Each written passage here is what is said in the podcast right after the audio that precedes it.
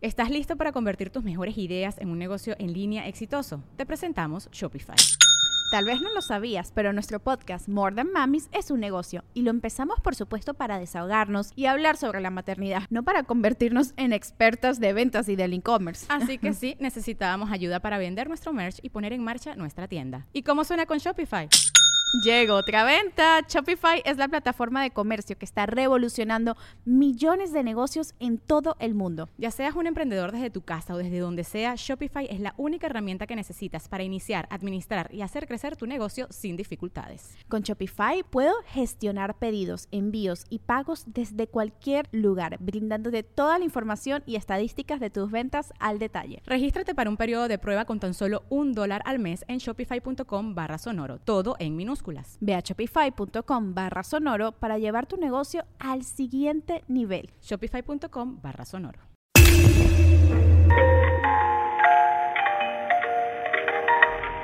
Muy buenas noches amigos, bienvenidos a un nuevo capítulo de Podcast Paranormal. Este es un capítulo sumamente especial, ya que es el capítulo número 13. Hay una historia con el invitado del día de hoy, es un excelente amigo que tiene que ver que me haya decidido hacer este podcast. Y se va a enterar ahorita, pero se los quiero presentar. Su nombre es Christopher Guiot. ¿Cómo estás? Muy bien, Fepo, contento de venir por fin. Por fin. Sorprendido, sorprendido, digo, tenía muchas ganas de venir, soy fan Qué bien. De, de, tu podcast y de ti por mucho tiempo y lo sabes. Gracias. eres, eres, muy talentoso en todo, todo lo que haces y te propones y me encantado de estar acá. Qué chido, muchísimas gracias. Oye, bro, cuéntale a la gente quién eres, a qué te dedicas, cuáles son tus redes sociales. Pues este, tengo un negocio de fotografía y video, ¿sí? Eh, ya llevo más de 10 años dedicándome a fotografía publicitaria para contenido para redes sociales y me pueden encontrar como OPRO en YouTube, también en Facebook. En Facebook también, ¿verdad? Facebook, sí. OPRO. Y este, y bueno, mi nombre es Christopher Guiot, C-H-P-H de Christopher y G-U-I-O-T Guiot en Instagram. De todos modos, vamos a poner las redes sociales en, en, el, en la descripción del video. si Oh, lo ven en YouTube, va a estar. Y este.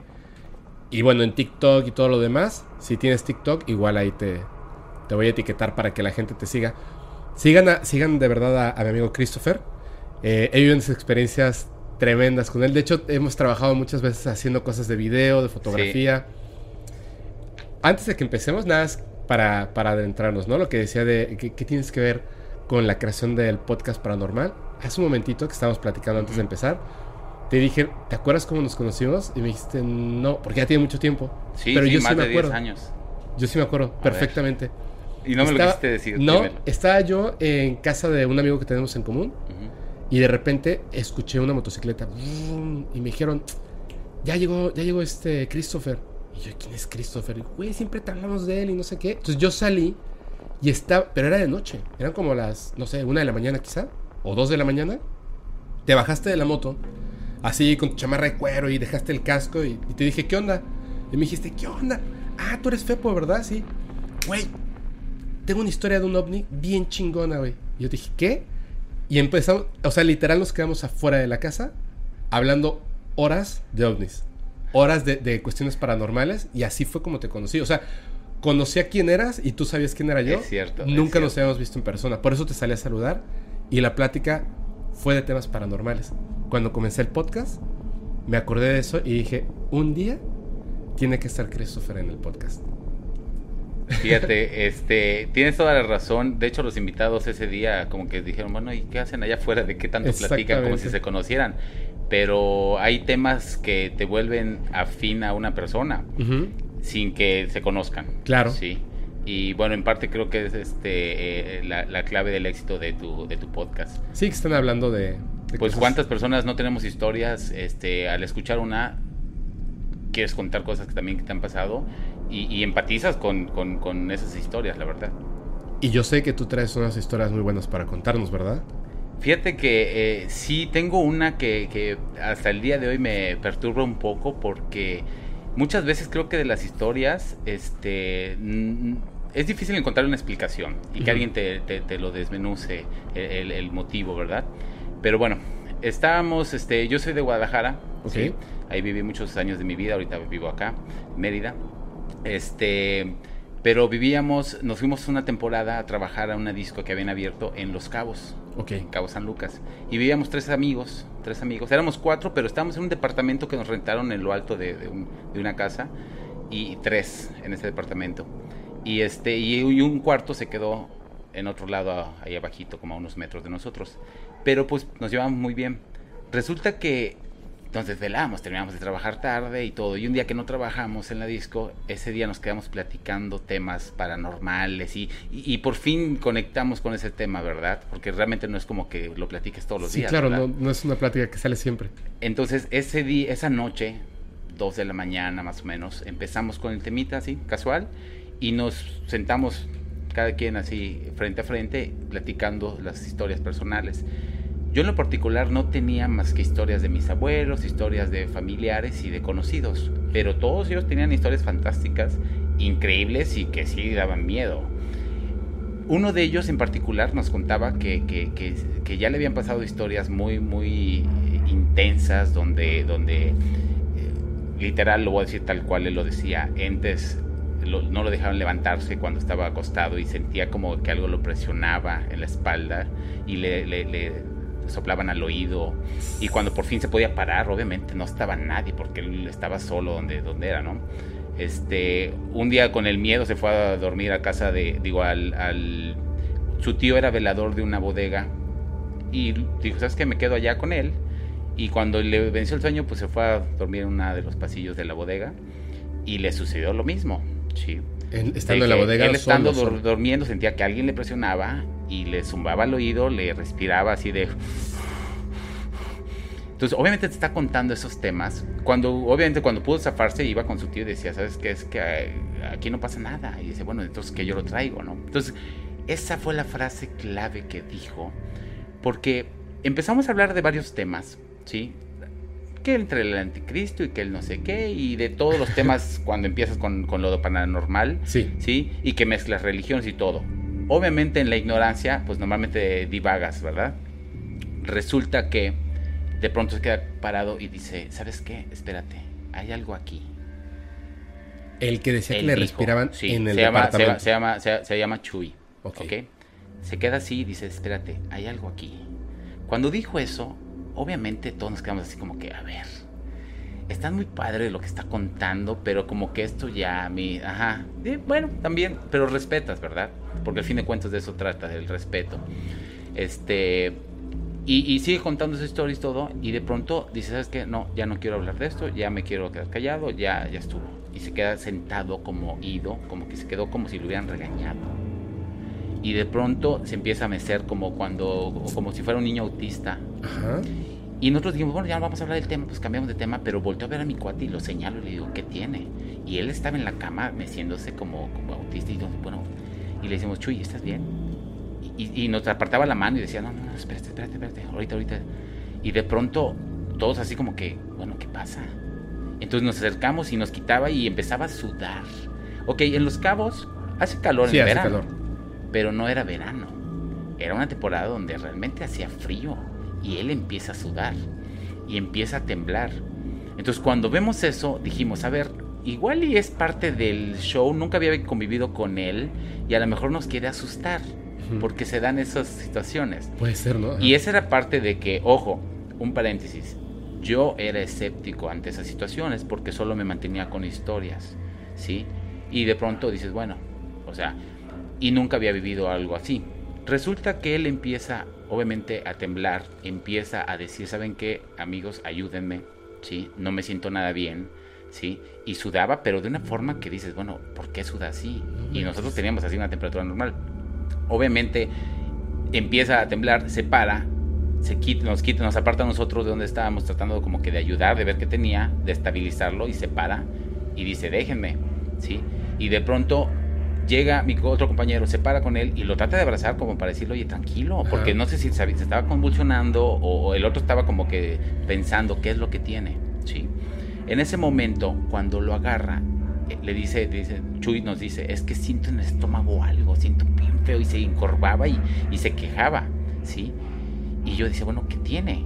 Y se agarraba y decía, no, es que espérate. Y justo cuando decía, espérate, veías cómo apretaba el abdomen, se agachaba y Entonces, en ese momento mi compañero se para para ayudarlo, es donde digo, como que quiso asistirlo, él ya estaba apartado de nosotros a un par de metros, y agarra a Chuy para que pues, el estómago de Ajá. atrás lo, lo abrace y lo O sea, lo abraza por atrás. Sí. Y cuando veo que mi compañero pela los ojos, me ve a mí y su- quita la mano rápidamente del abdomen de mi compañero y se viene hacia acá. Y voltea y me dice, güey, no manches. O sea, sentí horrible en su abdomen. Y dice, ¿cómo? Güey, te juro, ve, ve eso. Y el otro dice, es que siento como que tengo algo acá. Y se encorraba y se agarra, por favor. Y ya estaba él ya como que entre histérico, desesperado, ¿sí?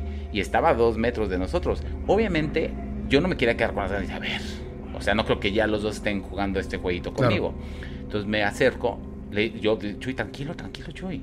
O sea, todo está bien. eh". Y lo agarro del abdomen, ¿sí? Para, y del hombro. Y siento del en el abdomen como si algo empujara de adentro hacia afuera, como cuando pateo un feto. No manches. A ese nivel, siento en mi mano cómo empujan y mueven de lado a lado, como si fuera cuando patadas de feto. Y yo quito la mano. Y obviamente yo me puse a temblar del, del susto y del miedo y dije, ok, eso nadie lo puede inventar. ¿Ok? Esa sensación, ¿sí? Aparte, estas personas son, digo, todos eh, hacemos ejercicio y todos. Entonces dices, bueno, quitando esa parte, ¿sí? O sea, el haber sentido eso en su abdomen, Empujar ese abdomen. empujarlo además. así, de adentro hacia afuera, me quito y los dos, mi compañero y yo, nos quedamos a- a- viendo así como diciendo, ¿Qué está ¿qué pasando? está pasando? ¿Sí? Lo jalamos, lo sentamos y mi compañero ya estaba... eh, esto que te cuento, empezaron a pasar los minutos, obviamente ya llevábamos 20 minutos, media hora con ese batallar, esa histeria, ese, eh, este, ¿cómo se llama? Mi compañero ya estaba un poquito descontrolado y asustado y pidiendo ayuda. Chuy Ujú. estaba así.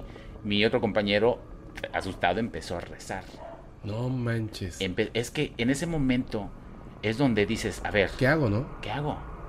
Te das cuenta que no estás preparado para situaciones así.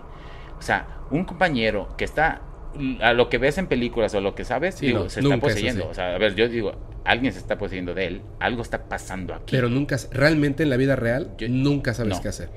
Entonces yo dije, a ver, no me quedó de otra más que tomarlo de la mano y empezar a rezar. Y yo nunca me imaginé, ¿sí? Hacer eso, ¿verdad? Entonces... Fue lo que se te ocurrió en ese Sí, fue lo momento. que se me ocurrió.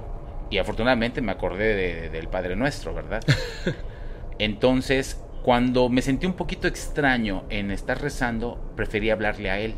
Y ahí viene lo, lo, lo, lo- lo- lo extraño y lo impresionante de lo que me pasó, ¿sí? Cuando tomo su mano, la aprieto fuerte y él estaba temblando, temblando y encorvado en la, en la- la- sentado en la orilla de la, de la cama. Yo estaba en cuclillas, tomando su mano y le digo, tranquilo Chuy, tranquilo, Dios está aquí con nosotros. En ese momento, deja de temblar, afloja su mano porque me estaba apretando muy fuerte, afloja su mano, cambia su rostro a una forma impresionante de mueca, ¿sí? Sus ojos le cambian, no, no de forma física, su expresión, Claro, claro. y hace una mueca como de risa y voltea hacia arriba y dice, ¿quién es Dios? No manches. En ese momento, cuando dice así, viéndome a mí de una forma como altanera, ¿sí? Vuelve a la expresión anterior y vuelve a empezar a, a temblar. Yo le solté automáticamente la mano cuando me hace esa pregunta, pero la voz no era la de él. No era su voz. Y ahí fue lo impactante para mí. Lo vi, lo, lo sentí, lo palpé. Suelto su mano y él vuelve otra vez a encorvarse y vuelve otra vez a temblar. Mi compañero ya estaba en la puerta, casi a punto de irse. Y yo le dije, espérate, no te vayas. No. Es nuestro amigo, no lo podemos dejar. No se lo dije tal cual es nuestro amigo, no lo podemos dejar. Le dije, espérate, no te vayas.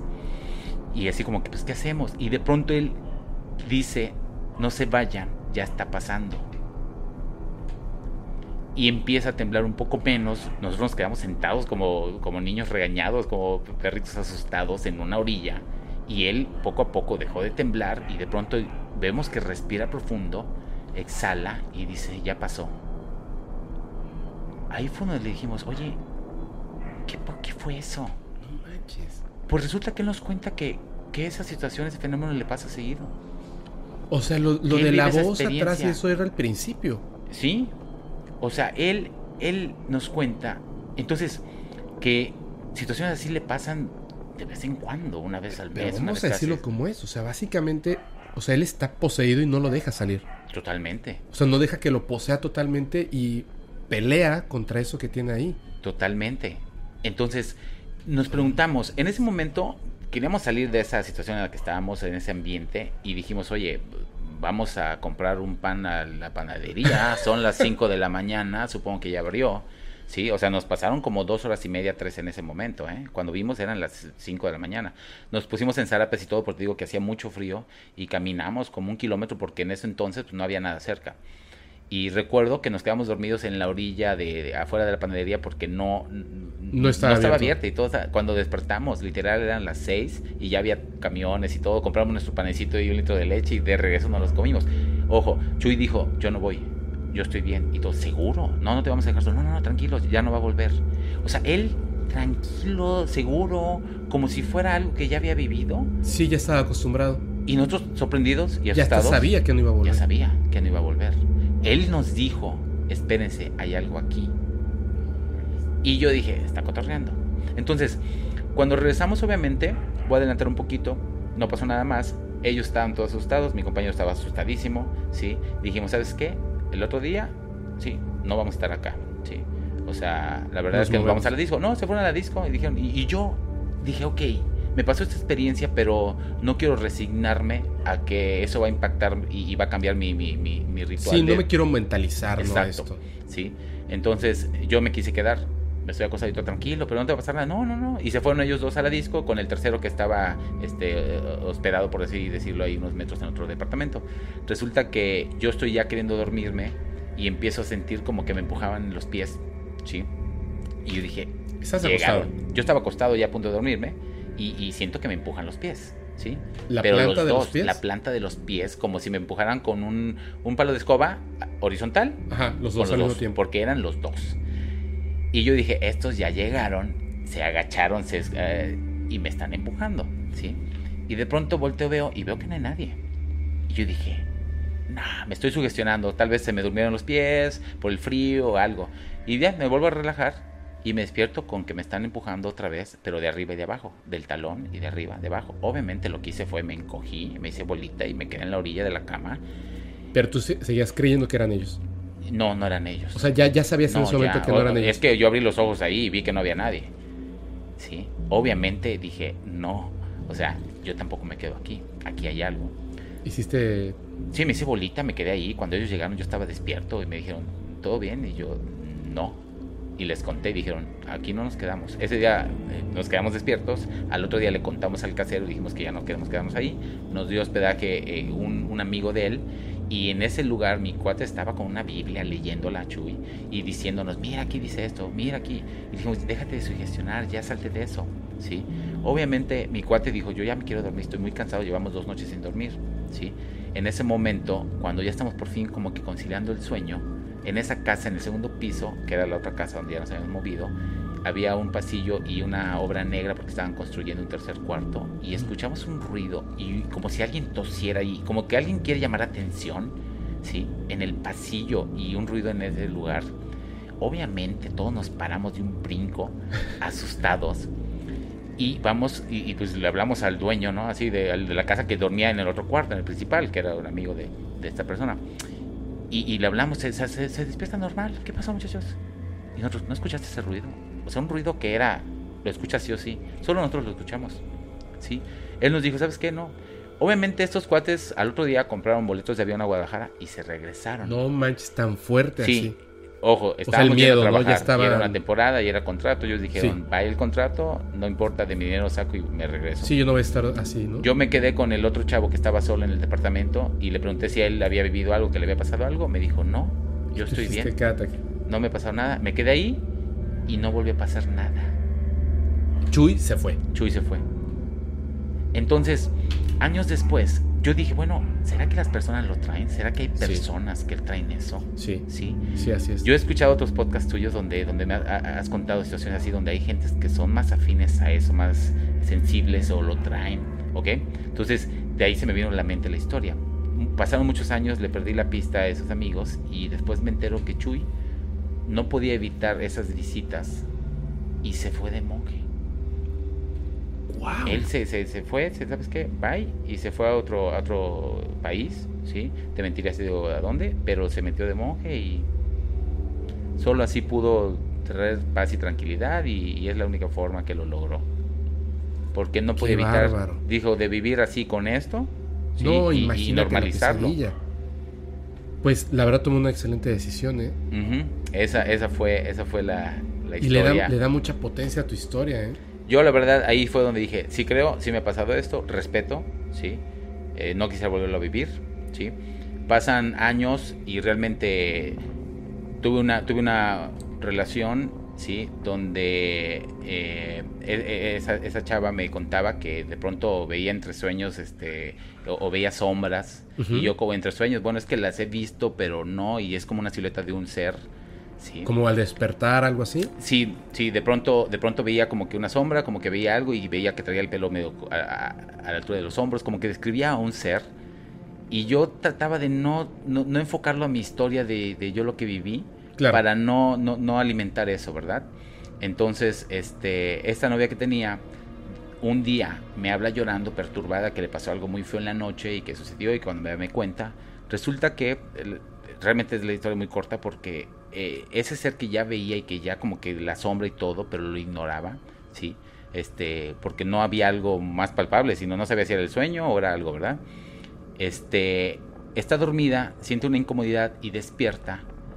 Cuando abre los ojos ve a una persona, ¿sí? A un ente, digámoslo así, con el cabello a la altura de los hombros y obviamente como ella estaba viéndola fijamente a ella, acercado como a unos 20 centímetros de distancia de su cara, viéndola de una forma como con curiosidad, ¿sí? Ok. La estaba viendo así. Y ella vio que era la persona, el ente que veía, o sea, esa silueta, esa sombra que no definía, ahora la estaba viendo como un humano, como una persona Pero aquí. pero 30 centímetros, 20 de, de cerca, ¿sí? Viéndola. Entonces cuando vio, obviamente fueron segundos que definió, estaba viéndola, ella grita por el susto, porque oye, abre los ojos y ves a alguien arriba de ti viéndote, ¿sí? O sea, literal, montado en ella, viéndola, en la cara, ¿sí? Pega el grito ella, y esta persona, entidad, se asusta por el grito que pega y se hace para atrás de la cama, a la orilla, y pega el brinco y se va al pasillo que tenía que ir al baño. O sea, como una persona. Como una persona, pero asustada de la reacción de ella. Ajá. Entonces, en ese momento, obviamente pasaron segundos y entraron sus papás a preguntarle si estaba bien. Sí, que qué pasó. Obviamente, dice, oye, a ver, nunca duermo a oscuras por estas situaciones similares, por eso lo pude ver clarito. Tengo una lámpara que siempre se queda prendida toda la noche.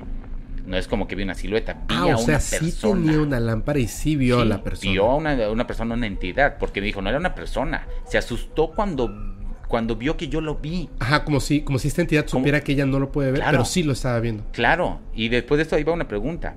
Pero bueno, la cosa es que se asusta la, la- entidad, corre y se, se va a un pasillo hacia donde está el baño. Entran los papás, le dicen que hay alguien ahí, revisan, no hay nadie. Obviamente ella sabía que era esa silueta, esa cosa que había estado viendo constantemente por meses o años. ¿Te lo describió? Sí. Bueno, delgado, este, piel ob- obscura, pero como si fuera manchado por carbón, Ok. ¿sí? Y el cabello negro, obviamente, y este, ojos negros, y, y el cabello a la altura de los hombros, ¿sí? ¿Hombre? Eh, hombre, Ok. hombre, y ya, delgado, nada más, o sea, realmente así. Obviamente no, se, no volvió a pasar eso, ¿sí? No sé qué hizo, trató de... Yo solamente pude apoyar y decir, ¿sabes qué? Deja pensar eso. No puedes dudar ahí. O sea, no puedes No, decirle, claro ¿te que no. imaginaste eso? No. Tienes que escuchar a tu pareja o a la Así persona es. que te cuenta y empatizar. Porque si a mí me pasara eso, yo quisiera que las personas empatizaran un poco conmigo. Porque es- a veces son situaciones traumatizantes. Hay personas que Claro. quieren ver eso y hay personas que no quieren ver eso. Así es. Sí. Entonces, pasan los años y, obviamente la relación termina, tengo otra relación, este, casi casi este, dos años después, tres, y me cuenta que ve a esta persona, ve a este ente, empieza a describir que, que, que pues sus noches no son tan divertidas porque hay veces que se le aparece algo y, que, y yo, ¿cómo? Y me empieza a describir a la misma entidad. empiece a escribir lo mismo sí, que, que sí. tú. Y yo, la verdad, sí me asusto, Porque es la misma descripción. porque es la misma descripción. Y la verdad, a esta, a- a- a- bueno, a mi pareja eh, que me estaba contando esa situación, yo no le dije que mi exnovia había vivido esa situación, Claro. Porque no quería asociarlo. pero yo lo super asocié y dije, ¿cómo es posible? ¿Qué es lo o que sea pasa que- ahí? O sea, brincan o, o es la misma, la misma entidad o, o traen algo. Pero ahí? te describió lo mismo del cabello. Me de- describía de- las mismas, los, los mismos. o sea, sí era la misma La entidad. misma, sí. Sí. Es que y es- está impresionante. Claro, está súper impresionante. Mira, cuando a mí esta chica con la que salía, perdón que haga una sí, sí, pausa, sí. y lo comenté en un podcast pasado, la historia de los chaneques de, de esta chica que era de Veracruz, cuando me contó de que no eran duendes, sino que eran unos seres como que no humanoides, con las patas largas, con la piel pegada al cuerpo, con la, con la columna vertebral así como que saltada, hor- aparte feos, toda la descripción me pareció como... Pero, pero ¿por qué alguien diría que son duendes como personitas pequeñas y, y tú me vienes a contar eso? Es como un monstruo de una película. En uno de los comentarios de TikTok, una persona pone, sí, así son, yo los vi, eh, yo soy de Veracruz y cuenta tal, ¿no?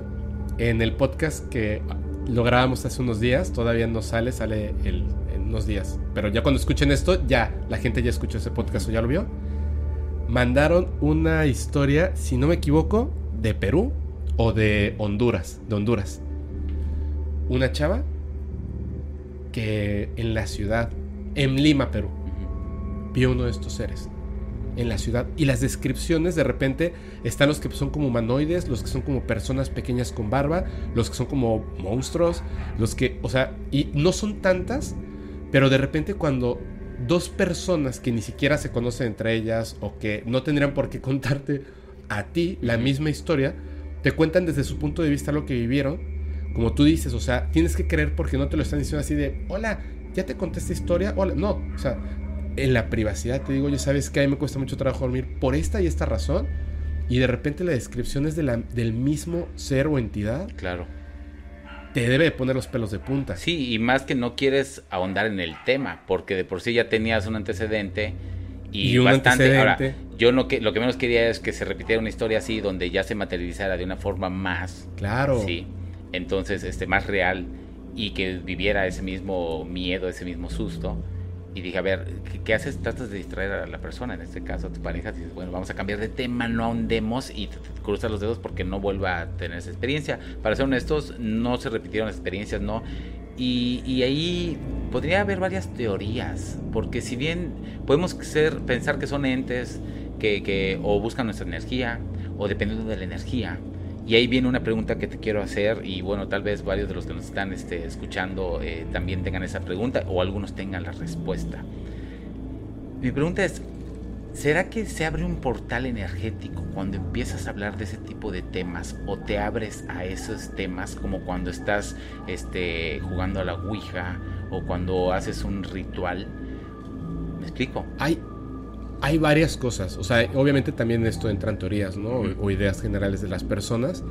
Fíjate que hace poco descubrieron que los pensamientos, literalmente los pensamientos, tienen una forma de fractal, pero no un fractal cualquiera. Cuando observan el, el universo, se dan cuenta de, de que la manera en la que se construyen las galaxias es a través de fractales, la forma que toman. Aunque muchas cosas se repiten, como los pétalos de una flor, la forma de una piña, etcétera, que tiene que ver con El fractales, panal, un panal de abeja. más o así. menos, o sea, la forma del crecimiento, que son como caracoles y tal, que tiene que ver con fractales, que es la repetición de las cosas, específicamente el pensamiento humano y el universo son fractales casi idénticos. ¿Qué quiere decir que cuando alguien te dice que tú con tus pensamientos tú ordenas al universo, es porque lo más cercano a tus pensamientos, lo más cercano a estar conectado es el mismo universo. Entonces, cuando tú, el secreto, lo que muchos conocen como el secreto, no es que tú controles el universo, sino que tú escribes tu universo. Entonces, ese universo va acorde a tus palabras, a tus pensamientos, pero no define como está bromeando o no está bromeando. Simplemente lo que ordenas, si hablas de estos temas y no los detienes, los atraes, por supuesto. Entonces, sí. yo cuando hago el podcast, tengo mucho cuidado de que esos temas se queden en el podcast. Totalmente. Porque vivo solo y quiero dormir tranquilo. Entonces, Sí, sí, sí. ordeno que eso solamente sea para el podcast y para el invitado y que no se lleven una mala experiencia después. Vamos a hacer un- una pequeña pausa. Dejen en sus comentarios ustedes qué piensan al respecto. Y ahora volvemos. Y ya regresamos después de una brevísima pausa para Ahora me toca a mí contarte una historia. Es lo que estoy esperando. Fíjate que eh, siempre digo esto, ¿no? Que va a ser muy especial y tal, pero en este caso te estaba contando que ocurrió algo. O sea, había escogido un tema que te había platicado de cuál era el tema para, para este capítulo Ujú. contigo. Y te había dicho, hay tres temas, ¿no? Y tú me dijiste, ah, bueno, puede ser este. Y el primer tema, que creo que fue el primero que te llamó la atención, hoy mientras estaba haciendo quehaceres, o sea, cosas del hogar, limpiando los platos y tal, lavando los platos, eh, estaba escuchando otros podcasts, así podcasts, videos y tal, y de repente me salió como una noticia de algo que pasó en el 2006 en Argentina, y fue, había un detalle en esta historia de abducción que encajaba de una manera asombrosa con la historia que te voy a contar. La historia que te voy a cantar, contar ocurrió en Italia, ¿ok? Ojo, por favor, pongan mucha atención. La historia principal, la que voy a contar, ocurrió en Italia entre 1978 y 1981-82, ¿ok? En Génova, Italia. Hay un detalle que es súper importante. Yo no sabía qué tan importante era este detalle hasta que escuché esta otra historia que ocurrió en el año 2006 en La Pampa, en Argentina, en la zona de La Pampa. Voy a empezar primero por la historia de Pier Fortunato Sanfretta. Tengo aquí apuntados muchas cosas. Luego me dicen que si lo estoy leyendo, no es que lo esté leyendo, sino que son tantos los detalles, no quiero decir mal los nombres o las fechas. Entonces es importante como tenerlo, tenerlo a la mano. Pero te lo voy a contar. Esta persona, ¿tú sabes quién es? ¿O No, no había escuchado de él. No. Yo creo que esta es la más pavorosa eh, abducción que ha sufrido una persona. Porque además no fue una abducción. Fueron un total de más o menos 11 abducciones. Que ocurrieron, te repito, entre el año de 1978 y 1982. Ujú. Más o menos 3, 4 años pasó todo esto.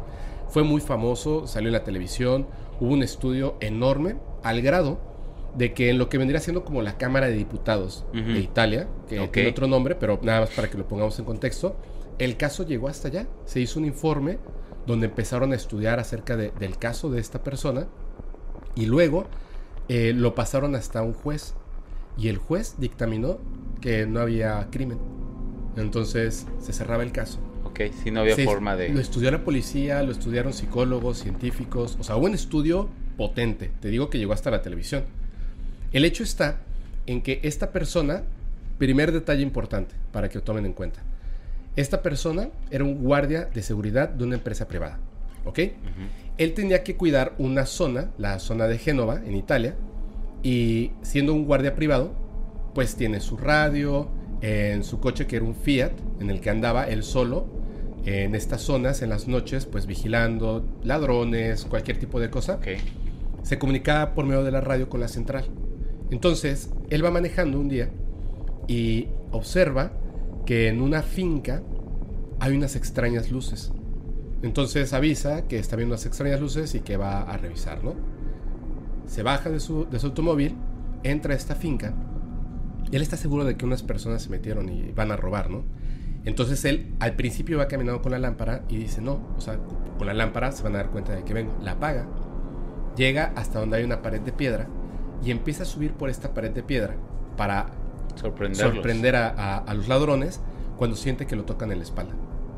Voltea y ve unos seres de casi 3 metros o 3 metros, reptiloides, Wow. enormes, verdes, con escamas en la piel, con los dedos redondeados, no con garras, redondeados como los nuestros, con una boca que llegaba hasta acá, o sea, enorme, así con dientes de reptil, o sea, los ojos amarillos en forma de triángulo y unas extrañas venas rojas en la cabeza, unos picos aquí en la parte de atrás. Obviamente los ve súper sorprendido. En la noche alcanza a notar las figuras, se espanta, empieza a correr y inmediatamente piensa, prende su lámpara y voltea y es en ese momento cuando los ve perfectamente. Lo vienen siguiendo estos seres gigantescos, los ve espantadísimo, corre hasta que llega el coche, toma la radio y habla a la estación. Y les dice, "A- ayuda, ayuda, por favor, ayuda, ayuda. Y le dicen, ¿qué pasa? Dice, no son hombres, no son hombres. Es- Era lo, lo único que se le ocurría Ajá, decir, ¿sabes? sí. O sea, no sabía lo que eran, ¿no? Monstruos, extraterrestres, lo que sea. Decían, no son hombres, no son hombres, por favor, manden ayuda, manden ayuda. Tranquilo, ¿qué es lo que pasa? No son hombres. Se corta la comunicación. Sanfreta, Sanfreta, Sanfreta. Sanfreta no responde. Entonces, los guardias de seguridad que estaban en la central se empiezan a poner de acuerdo. A ver, tú vas a ir, o, o quién, ve tú, ve tú, ve tú, y mandan a dos. Llegan una hora después. Esto que te cuento ocurrió a las 12 y cuarto de la noche. Llegan a la 1 y cuarto de la noche. Hacía mucho frío. Estoy hablando, esto fue en diciembre. Hacía mucho frío. Llegan, ven el coche solo y se quedan así como, ¿qué onda, no? Entonces empiezan a buscar por ahí y de repente lo encuentran. Está en el piso, asustadísimo, al grado de que estaba tirado en el piso en posición fetal Ellos se acercan y le dicen, Sanfreta, Sanfreta, Sanfreta. Y de repente, cuando se acercan mucho a él, se para, les apunta con la lámpara y con la pistola. Desfunda la pistola. No se me acerquen, no se me acerquen. ¡Ey! Tranquilo, tranquilo. Somos nosotros, tranquilo, Sanfreta. No se acerquen, no se acerquen. El tipo estaba espantadísimo. Hasta que llega un momento en el que se da cuenta de que se trata de sus compañeros. Baja el arma y uno de ellos, cuando se acerca y lo toca, retira la mano. Sanfreta estaba extremadamente caliente. Su ropa estaba extremadamente caliente. Y se quedan impresionados porque el lugar está helado. O sea, incluso se hacía una pequeña capita en, en la carretera de hielo, por lo cual él tenía que ir lento para no estrellarse, ¿no? Claro. para no resbalarse. Cuando ven que él está muy mal, le hablan a la policía. Ellos, te recuerdo, son guardias de seguridad. Llega la Ujú. policía y empiezan a, a ver lo que está pasando. Llega una ambulancia. Se dan cuenta de que él está bien, pero está sumamente asustado. Entonces, se lo llevan en la ambulancia y la policía empieza a investigar qué es lo que pasaba, ¿no? ¿Quiénes atacaron a Sanfreta? Descubren cerca del lugar unas huellas en forma de herradura. En- entre las dos huellas habían más o menos 5 metros de distancia. Y las huellas habían, en, en el piso, se habían hundido tanto que evidentemente había un objeto tan pesado que dejó las huellas en, en- en el terreno. Ok, ok. Eh, Eh, ¿Qué distancia había? ¿En 5 metros. 5 metros. 5 metros entre, entre las huellas. Pero eran huellas, digamos, de un objeto, ¿no? O sea, no de una persona, sino de un objeto. Entonces, eh, ellos empiezan a levantar, pues obviamente, el reporte y tal, que un hombre fue atacado, no saben qué pasó, ¿no? Cuando él le cuenta a la policía y a sus compañeros qué fue lo que ocurrió, él recuerda, pues obviamente, a estos seres como monstruos y tal, ¿no? Y hay un momento en el que de repente, después de que él apunta la lámpara hacia ellos, simplemente se queda sin memoria y vuelve a tener memoria una hora después, que es cuando lo encuentran. ¿Ok? Entonces, él decide que le hagan una regresión, Regresión. hipnótica. Le hacen esta regresión hipnótica y descubre que en esa hora perdida, estos seres de repente lo controlan. Aunque él tiene miedo, lo controlan y lo llevan a lo que él piensa que es la nave. Es una habitación como con mucha luz donde están estos seres. Ellos hablan, pero no hablan, obviamente no hablan italiano. No pueden entender lo que dicen y de repente le muestran una caja, un objeto metálico en forma de caja, que cuando él, cuando estos seres hablaban, la caja traducía al italiano. Entonces él podía hablar con ellos a través de esta caja. Lo sientan en una silla, digamos, y le ponen una cosa en la cabeza, como un casco con luces, que irradiaba un calor y una energía tan potente que él se aterrorizaba de esa sensación tan horrible de energía recorriendo su cuerpo y el calor. Entonces le empiezan a hacer preguntas y él trata de responder como puede, ¿no? Pero está totalmente aterrorizado hasta que de repente, ¡pum!, recuerda que lo encuentran y que él estaba en, en esa, en ese lugar, ¿no? Obviamente en el trabajo, pues lo tratan de calmar, nadie cree en él incluso con las huellas y tal. Difícil. Pasa un tiempo, dos días, no mucho tiempo. Pasa un tiempo y obviamente cuando te pasa algo así piensas que no va a volver a ocurrir. Está haciendo otra ronda en la zona, en su Fiat, cuando de repente el coche empieza a fallar. Se empieza a detener, se empieza a detener hasta que se detiene totalmente. Inmediatamente él se da cuenta de que algo malo va a pasar. Toma la radio y habla a la central. Dice, están otra vez aquí. Por favor, manden a alguien, ayúdenme, el coche no funciona, por favor ayúdenme. Le dicen, no, tranquilo, que están hablando con él. Él dice que él ya no escuchaba a la estación y que por alguna extraña razón, de repente, él siente la necesidad de dejar la radio, se baja del coche, cierra la puerta y se va caminando hacia el bosque. Wow. Los, los de la estación escucharon cuando él abre la puerta y la cierra, cosa que deja el puesto. Sí. Inmediatamente mandan otra vez a, a la policía, ya no nada más ellos, mandan a la policía junto con, con- con personal de- de esta empresa y lo vuelven a encontrar. Se repite la historia. Está otra vez aterrorizado, eh, está totalmente confundido, llorando, o sea, el tipo está deshecho. Cuando lo encuentran, la policía. Cuando llega y la policía lo encuentra, él está sumamente caliente. Y el automóvil, cuando abren la puerta, se dan cuenta desde que lo toca la policía que el coche está muy caliente. Y cuando lo abren, dicen que dentro del coche estaba como a 70 grados, Ok. calientísimo. Y el techo del coche estaba súper, súper, súper caliente. Él recuerda que en estas abducciones, cuando él trata de huir de estos seres, de repente avientan una luz tan potente que él, de espaldas a la luz, se le colaba entre los ojos y tenía que levantar los brazos para que no lo cegaran. Y la luz era tan potente que él sentía el calor hasta el punto en que ya no podía ver nada más que la luz. Cuando, cada vez que lo abducían. En esta segunda ocasión, siendo que él ya había sido, eh, ya había tenido la, la- la regresión hipnótica y tal, y el caso, tiene tanto miedo que tiene problemas en el trabajo, porque no quiere regresar. Sí, pues Entonces, en, en el trabajo lo que deciden hacer es cambiarlo de ruta, y él pide que no le den un automóvil. Él piensa que si le dan una motocicleta, que era otro vehículo que utilizaban estos guardias de seguridad, si llegara a pasar algo, él podría huir del lugar y lo cambian a otra zona. En esta nueva zona a la que, a la que lo cambian, eh, es, un, es un lugar que es cercano a un monte, que es un monte que se llama Toriglia, en Italia. Ok. Para subir al monte hay una única carretera. Y esa única carretera para subir al monte hay dos guardias de seguridad de la misma empresa donde trabaja Ujú. Franceta. Entonces él está monitoreando por abajo, ¿no? O sea, lejos del monte, pero donde comienza la carretera. Y de repente le empiezan a hablar por la radio, porque ahora él está en moto. Ok. Este, Franceta, Franceta, Franceta, y Franceta no responde. Cuando se dan cuenta de que ya lleva un rato sin responder, Manda- vuelven a mandar a la policía. Sí, ya lo tenían. Ya sabían que algo malo estaba ahí. Llega la policía, encuentran la motocicleta, pero no lo encuentran a él. Y lo empiezan a buscar y a buscar y a buscar. Y se hace, o sea, un movimiento grande de la policía buscando a este sujeto. De repente lo encuentran en, en la cima del monte. Los guardias de seguridad de la única carretera para pasar dicen que no pasó él, que no pasó ninguna moto y la única forma de acceso es por esa vía.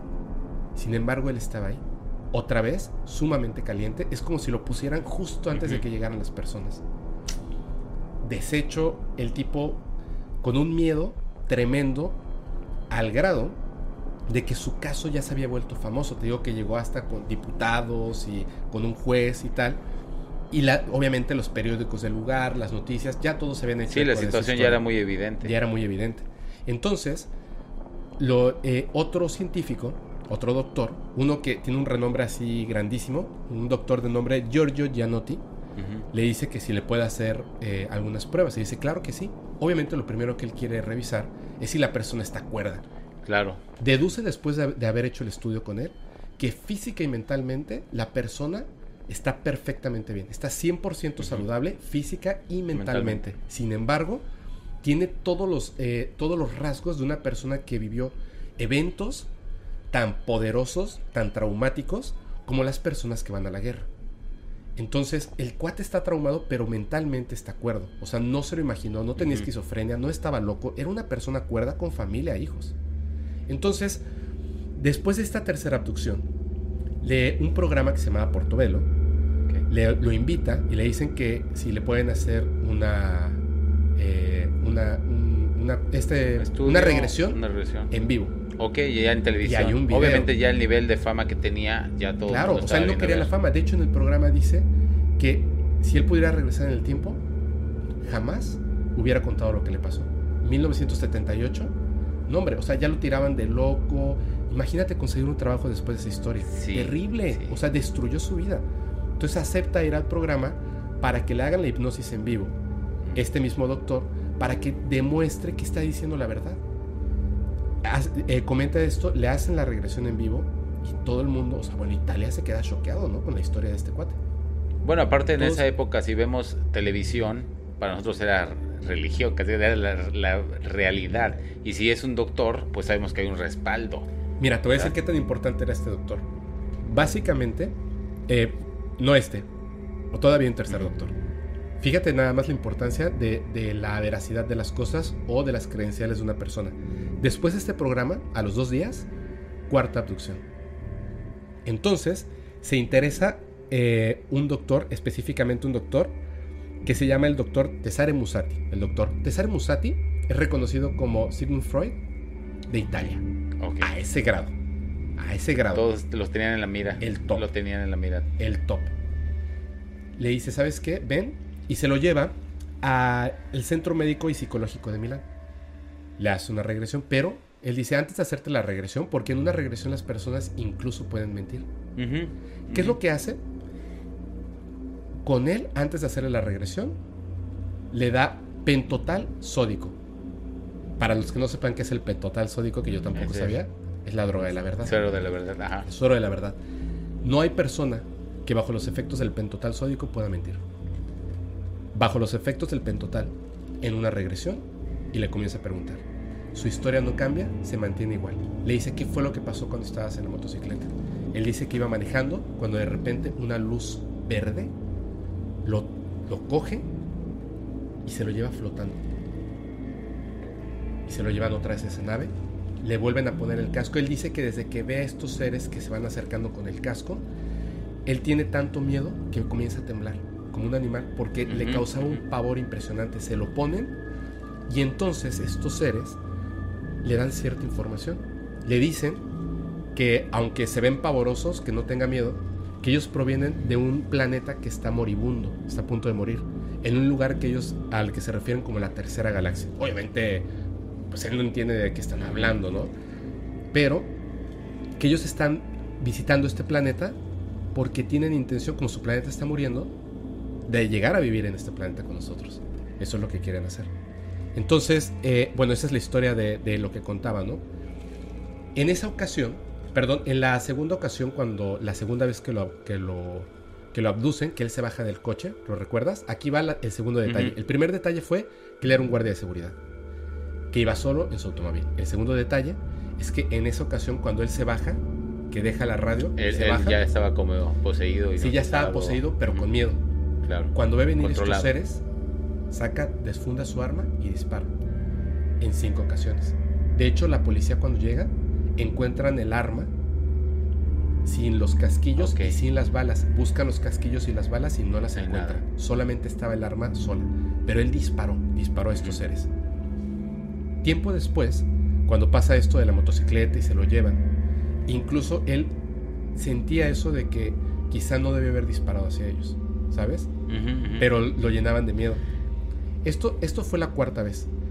En total hubo 52 testigos de la primera vez que se lo llevaron, que vieron las luces, que vieron esa potente luz en Génova, de verdad, porque como se metió la policía, claro. empezaron a entrevistar a las personas y las personas decían, yo vi que pasó esto, o sea, hubo 52 testigos del primer encuentro, fueron 11 encuentros. En el cuarto encuentro, un oficial de policía, junto con sus compañeros, unos cabos, en el lugar donde se lo llevaron la cuarta vez, ellos sin saber que se lo, que Ujú. se lo habían llevado, vieron una extraña nube que tenía como unos faros rojos por dentro que prendían y el policía sacó el arma y disparó a esa extraña nube enorme. Ujú. Pam, pam, pam, pam. Le disparó. Se apagaron las luces y se desvaneció. Se fue. Hubo muchos involucrados en este tema y al final, bueno, o sea, quedó nada más la credibilidad en la historia que había contado eh, esta persona, ¿no? Ajá. Pier Fortunato Sanfretta. Ahora, él no perdía la memoria. Él recordaba todo. Con o hipnosis. con la Con hipnosis. hipnosis, Ok. rec- o sea, Con recordaba hipnosis, ciertas cosas, pero todo el tema de, de estar dentro de la nave, el casco, La la, caja hipnosis le tal, daba los detalles. se lo daba, se lo daba la hipnosis. Es como, ya sabes, a, a lo mejor es un evento traumático tan potente Que tú mismo bloqueas eso O o, ellos, ellos. Hacen que bloquees Sí, esa parte totalmente. de la información. Ahora, ¿Dónde se vuelve tremendamente interesante esta historia? En la historia que estaba escuchando el día de hoy. Por eso decidí hablar de esto. Ojo con esto. Testigos. Un arma que se dispara. Guardia de seguridad en Italia, 1978. Que llega hasta la televisión, lo estudian científicos, doctores. Sí tuvo un impacto mediático. enorme. Fue algo enorme, enorme. Hay uno que ocurrió en Argentina, en la región de La Pampa.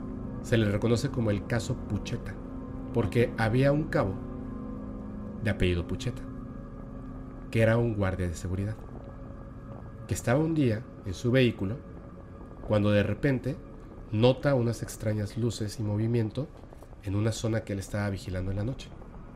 Avisa por radio a la estación que va a bajar y que manden refuerzos, porque él obviamente se imagina que pueden ser personas armadas.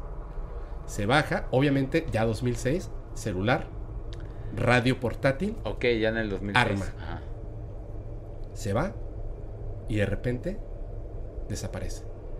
Lo encuentran varias horas después en una zanja, aterrorizado en posición fetal. Tenía los ojos abiertos y no podía responder. Un, un policía lo fue calmando poco a poco. Hey, hey, tranquilo, un coronel.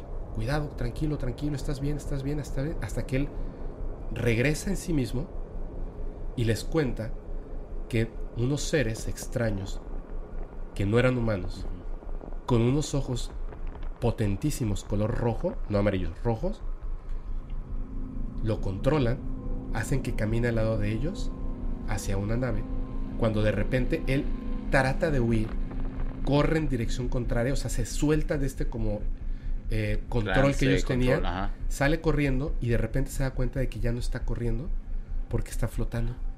No. Se lo llevan. Él no recuerda exactamente lo que pasó. Pero hay un detalle, aparte del hecho de que ambos eran guardias de seguridad trabajando en la noche, a solas, la radio, y que aparecen tiempo después totalmente traumatizados. ¿Te acuerdas que eh, anteriormente en Italia, Sanfretta había disparado en contra de ellos? Sí, Sin embargo, en ese entonces no existían celulares y la radio se quedaba ahí. claro. Ok. En el coche. encuentra a la policía, además de unas huellas, al igual que en el caso de Sanfretta, no, aparte de las, de las como tipo de herradura, Herraduras. encontraron pisadas no humanas de 50 centímetros. Huellas no humanas Ujú. de 50 centí- de 50 centímetros.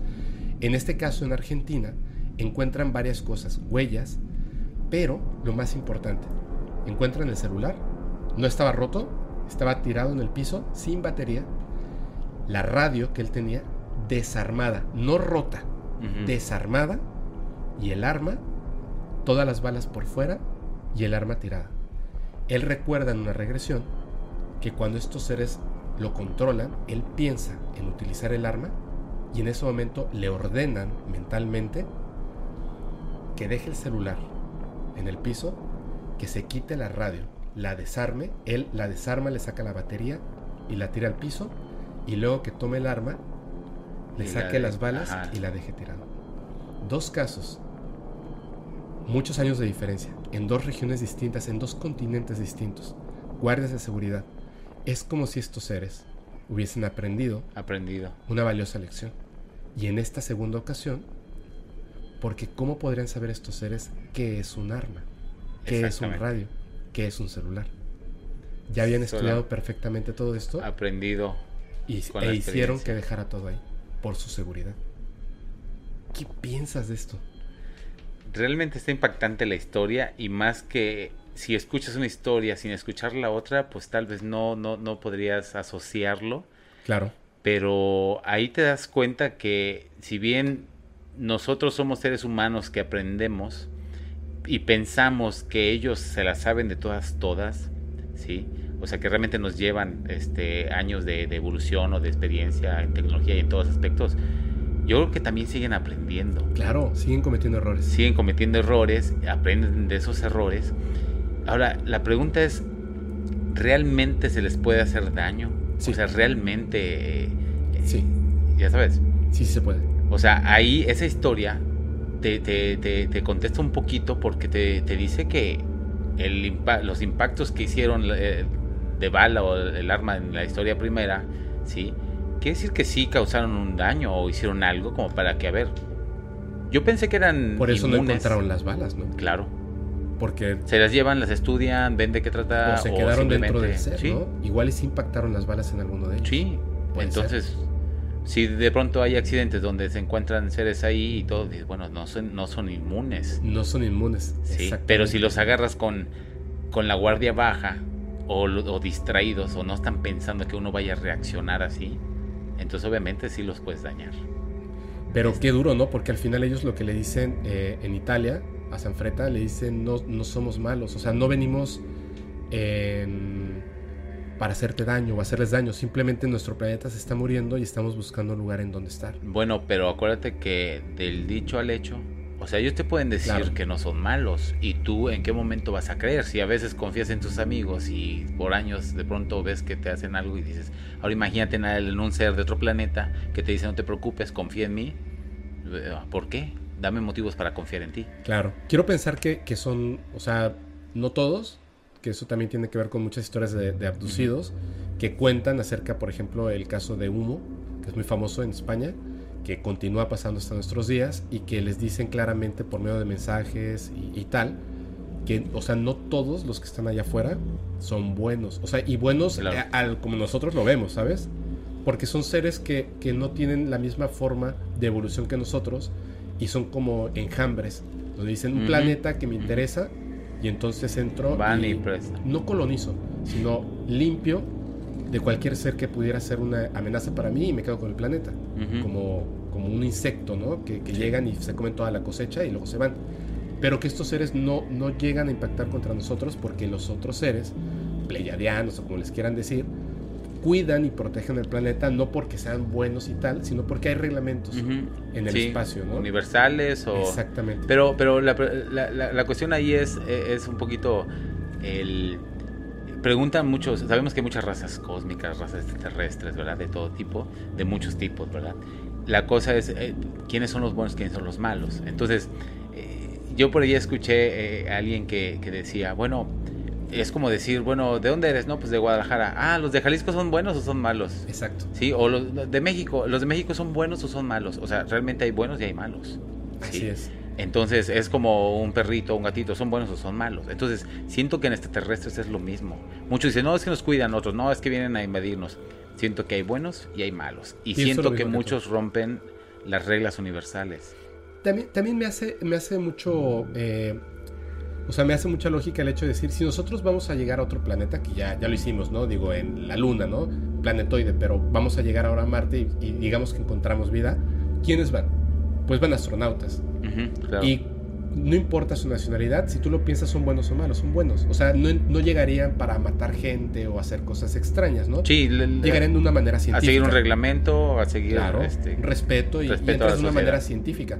Creo que los que se acercan y llegan y contactan, es por eso, no es que sean divinidades y todos buenos, sino que son los que llegan, son científicos. O sea, básicamente es- ese será como, ¿quieres llegar a otro planeta? Pues tienes que ser un visitante científico. Claro. No llegarías a atacar, llegarías a aprender. Incluso, por ejemplo, si, si te disparan, la próxima vez pídele que se quite el arma. Pe- eh, algo así. Ahora, eh, ahora sí que ante el miedo, no, la reacción también es inevitable. Claro. Y acuérdate que cuando desconocemos algo nos causa mucho miedo y el miedo nos hace reaccionar. El conocimiento es la medicina del miedo. Sí, Es que es- eso es bien importante, ¿no? Porque de repente eh, yo lo veo como lo que te decía, ¿no? De los comentarios en las redes sociales, de cuando subimos algo y, y los invitados de repente cuentan algo, o yo, que cosas que no le había contado a nadie. Ujú, O sea, le había contado sí. a dos personas o tres y de repente dije, se lo voy a contar al mundo. Si me quieren creer está bien, si no me quieren creer no importa. Pero la diferencia está, es donde yo veo que en este podcast, que eso es lo que a mí me gusta, somos personas normales hablando de temas paranormales y al final la gente que lo escucha o lo ve, pues también son personas normales que les gustan esos temas paranormales, pero lo vemos desde un punto del respeto. Entonces, se le da el respeto al invitado. Yo creo que si tú lo cuentas es porque es verdad. Y si yo Claro. lo cuento, estoy diciendo la verdad. Quizá la verdad de lo que yo viví. No tengo la verdad absoluta de todo, ¿no? Pero si nos, vamos, eso. si nos vamos a estadísticas, ¿cuántos de los que nos están escuchando en este momento han tenido una experiencia o con algún ovni Muchísimos. o paranormal o que conozcan a alguien con el- del cual confíen y les haya contado una historia que digan, si le creo? Creo que de verdad más del 90%. Sí, y eso te dice más, algo. ¿eh? O sea, ahí ya hay una veracidad en esos temas. Quitándote el, el, el- el circo que de pronto muchos hagan en televisión y todo eso, pero de esos temas ya has hablado también. Te voy a dar un dato, que esto es algo real. Solo en Estados Unidos, solo en Estados Unidos, hay más personas que aseguran haber sido abducidos que personas que se han enfermado de ciertas enfermedades que consideramos que son epidemias o plagas. Ojo, ¿qué quiere decir esto? Un millón de personas que se atreven a hablar. ¿Cuántas personas, solo en Estados Unidos, que no se atreven a hablar? ¿Cuántas personas en Estados Unidos que no saben que han sido abducidos? Estamos hablando de millones de personas en un solo país. Millones. ¿No lo puedes tomar como algo serio? Por supuesto que tienes Claro. que tomarlo como algo serio. ¿Cuántas personas en México? Yo no conozco una familia donde por lo menos la mayor parte de la familia hable de historias de fantasmas, de duendes, de brujería. Tienes que tomarlo como algo serio. Un día estábamos con unos pescadores y veníamos de regreso. Bueno, nos fuimos en un yate con unos amigos y la verdad es que el yate naufragó, pero solo se descompuso el motor y nos quedamos ahí varados. Pudo eh, pedir auxilio, llegaron unos pescadores que iban pasando y pedimos ayuda. Nos dieron un ride, éramos como seis personas, ¿no? Entonces ya entre dos pescadores nos dieron ride. Y yo no me aguanté y les pregunté si ellos, porque son los que salen en la madrugada a pescar, y yo, pues no, como no tienen miedo. Pero bueno, es esa parte, ¿no? De lo que hablamos del miedo. Ellos van relajados a lo que van, a pescar, con respeto de todo lo que los rodea. Y le pregunté, pues así con pena, pero le dije si había tenido una experiencia con algunos ovnis, este, con extraterrestres, sí, con naves. Y el pescador, este, hu- humilde, voltea, me ve y, y como que no sabía de qué le hablaba. Y, y- cuando le volví a hacer la pregunta, le digo, y hice la señal de, de- de- de naves extraterrestres y algo así como que, sí. Y me dice, ah, las luces. Y yo, lo dijo tan normal. Y yo, sí. Ah, sí, es muy común. Sí, casi todas las noches aparecen al ras del agua, salen y luego vuelan. Unas se meten al agua, sí, y salen, pero eh, no nos hacen nada, nos dejan en paz. Pero es muy común, ¿eh? Y yo, cada cuando, ah, casi todos los días, todas las noches pasan, pero cada quien está en lo suyo. Ahí me queda así de que, ok, ¿qué más? Porque están en lo suyo. Sí, Es que quiero, quiero tocar un tema rapidísimo de algo que tú y yo vivimos. Hace mucho tiempo nos fuimos a... ya, ya sé, ya sé. Y, y qué bueno que lo Aticul, mencionas, ¿verdad? fue Tikul. Y A ya ver, lo he tú- tú contado. cuéntalo, porque voy a contar algo que... Solamente nos fuimos, eh, en breve, nos fuimos a, a, a cazar ovnis. En Tikul es un pueblo aquí de Yucatán que es muy conocido, al menos en, en nuestro rollo. Una zona, ¿no? Una Donde zona de supuestamente donde hay muchos avistamientos. Entonces ya tenemos ese tema de ir, nos fuimos con, con sillas para acampar, nos fuimos varias cosas y llegamos Éramos a... tres hombres y dos mujeres. Ajá, tres hombres, dos mujeres. Sí. Y llegamos con todo y cámaras para... No, para Dijimos, digo, si sale un ovni lo tenemos que grabar. y ya estábamos con cámaras listas. Porque dijimos, tenemos todo para grabar. ¿Por Sí. qué no tenemos uno con una calidad buena? Todos nos dedicamos a video y fotografía. Sí, Así que llevamos equipo. tenemos que hacer algo. Y ya con ese tema fuimos a Tikul. Y bueno, pues ahí nos plantamos horas y horas. Y no pasó horas. nada. Pero Y no pasó aquí, nada. aquí va el tema. Cuando íbamos en la carretera, estábamos platicando sobre, sobre temas de, de cuando vimos un ovni. Sí, yo una vez lo vi así, otro platicó que tal cosa y tal y tal y tal y tal. Y todos estábamos como compartiendo esas historias y todos no teníamos miedo, teníamos emoción. Emoción, O sea, emoción. había algo dentro de nosotros que decía, sí vas a ver. O sea, es, Sí. todos estábamos haciendo clic al mismo momento y de repente la exnovia Ajá, de uno de ellos. de- de uno de ellos, que después lo vamos a invitar acá al podcast, de repente dijo, ay, no, no, no, no, no, yo tengo mucho miedo. A mí me da mucho miedo eso. Y yo dije, ¿qué? Dijo, sí, ojalá no pase nada porque me da mucho miedo. Y yo no quise decir nada, pero se me Ya cayó sé. todo por dentro porque yo sé que es así. O sea, si tú vas solo, es mucho más fuerte. Pero si vas con un grupo de personas que quieren, hay un contacto Están en sintonía, mental, están en, en- en frecuencia. entras en una frecuencia donde literalmente te pueden escuchar. O sea, a ver, ojo, todas las historias son, estos seres son telépatas y escuchan tu pensamiento. ¿Tú quieres? Perfecto. Y aparecen. Si una persona tiene miedo, su, su ser está diciendo, no vengan, no vengan, por favor, no vengan. No van a aparecer. Y, no- y- Y no y no estábamos yendo con malicia, no estábamos No. yendo con... eh, íbamos abiertos Somos a... amantes de queremos, esto, queríamos queremos hacerlo. verlo. Sí, obviamente no estamos pensando cosas negativas ni nada, pero esta persona nos confesó casi llegando. Casi que llegando. Se moría de miedo y que ojalá no pase nada y que por ella no. Y sí, definitivamente no pasó nada, no vimos nada. Pero y ahora con todo esto del podcast, vamos a repetirlo. Es cierto. Pero vamos únicamente personas que de Que- verdad sí. estén convencidas, que no tengan Creo que miedo. ahorita es buen momento. es buen momento. Sí. Y nos llevamos cámaras. Y si logramos conseguir algo sería Estaría increíble. fabuloso. Y vamos Espero que no pase toda. nada malo, ¿no? No va a pasar. Y si, y si pasa, ni nos vamos a acordar. Exacto. Pero que se queden las cámaras grabando. Totalmente. Sí. Christopher, de verdad que ha sido un placer eh, que hayas venido a visitarnos y, y a grabar un capítulo en el podcast paranormal. Vamos a hacer este otro capítulo en el que Me regreses. encanta la idea. Además, tu capítulo va a ser el más largo y súper interesante. No sé si decir qué pena o qué, qué padre, qué orgullo, Qué pero padre. eh, la verdad es que espero que todos los que nos escuchen hayan disfrutado este podcast.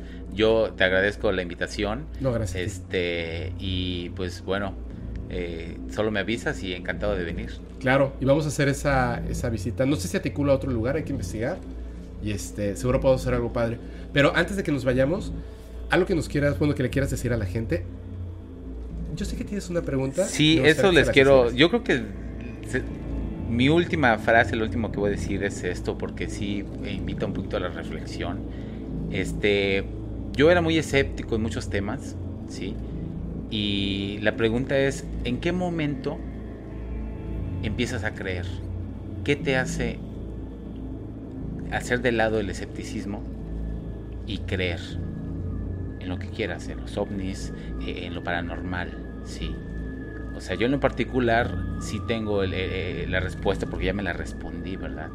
Este, pero siento que es bueno hacérsela a cada quien, porque sé que casi todos los que nos escuchan, que creen en estos temas, son porque lo vivieron o porque lo han escuchado por algo. O sea, cada quien tiene la respuesta, pero no todos empezamos creyendo. Entonces digo, ojalá en el próximo hablemos del tema y te digo yo por qué creo.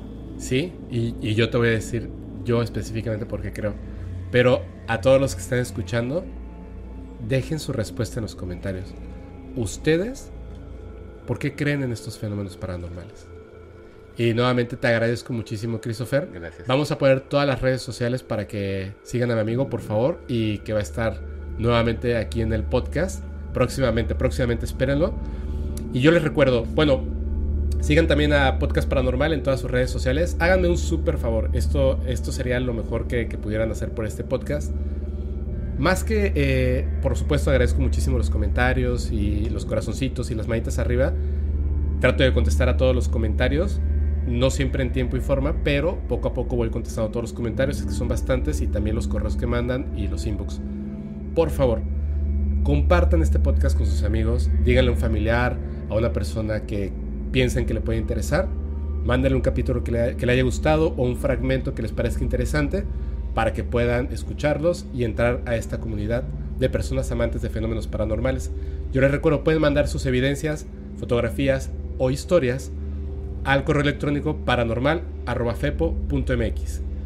Y ya para despedirnos, les recuerdo que este podcast se disfruta más si lo escuchas en una terrorífica y oscura carretera mientras conduces y no tienes a nadie a quien abrazar.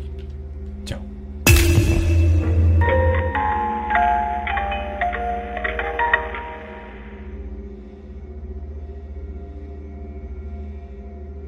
¿Estás listo para convertir tus mejores ideas en un negocio en línea exitoso? Te presentamos Shopify.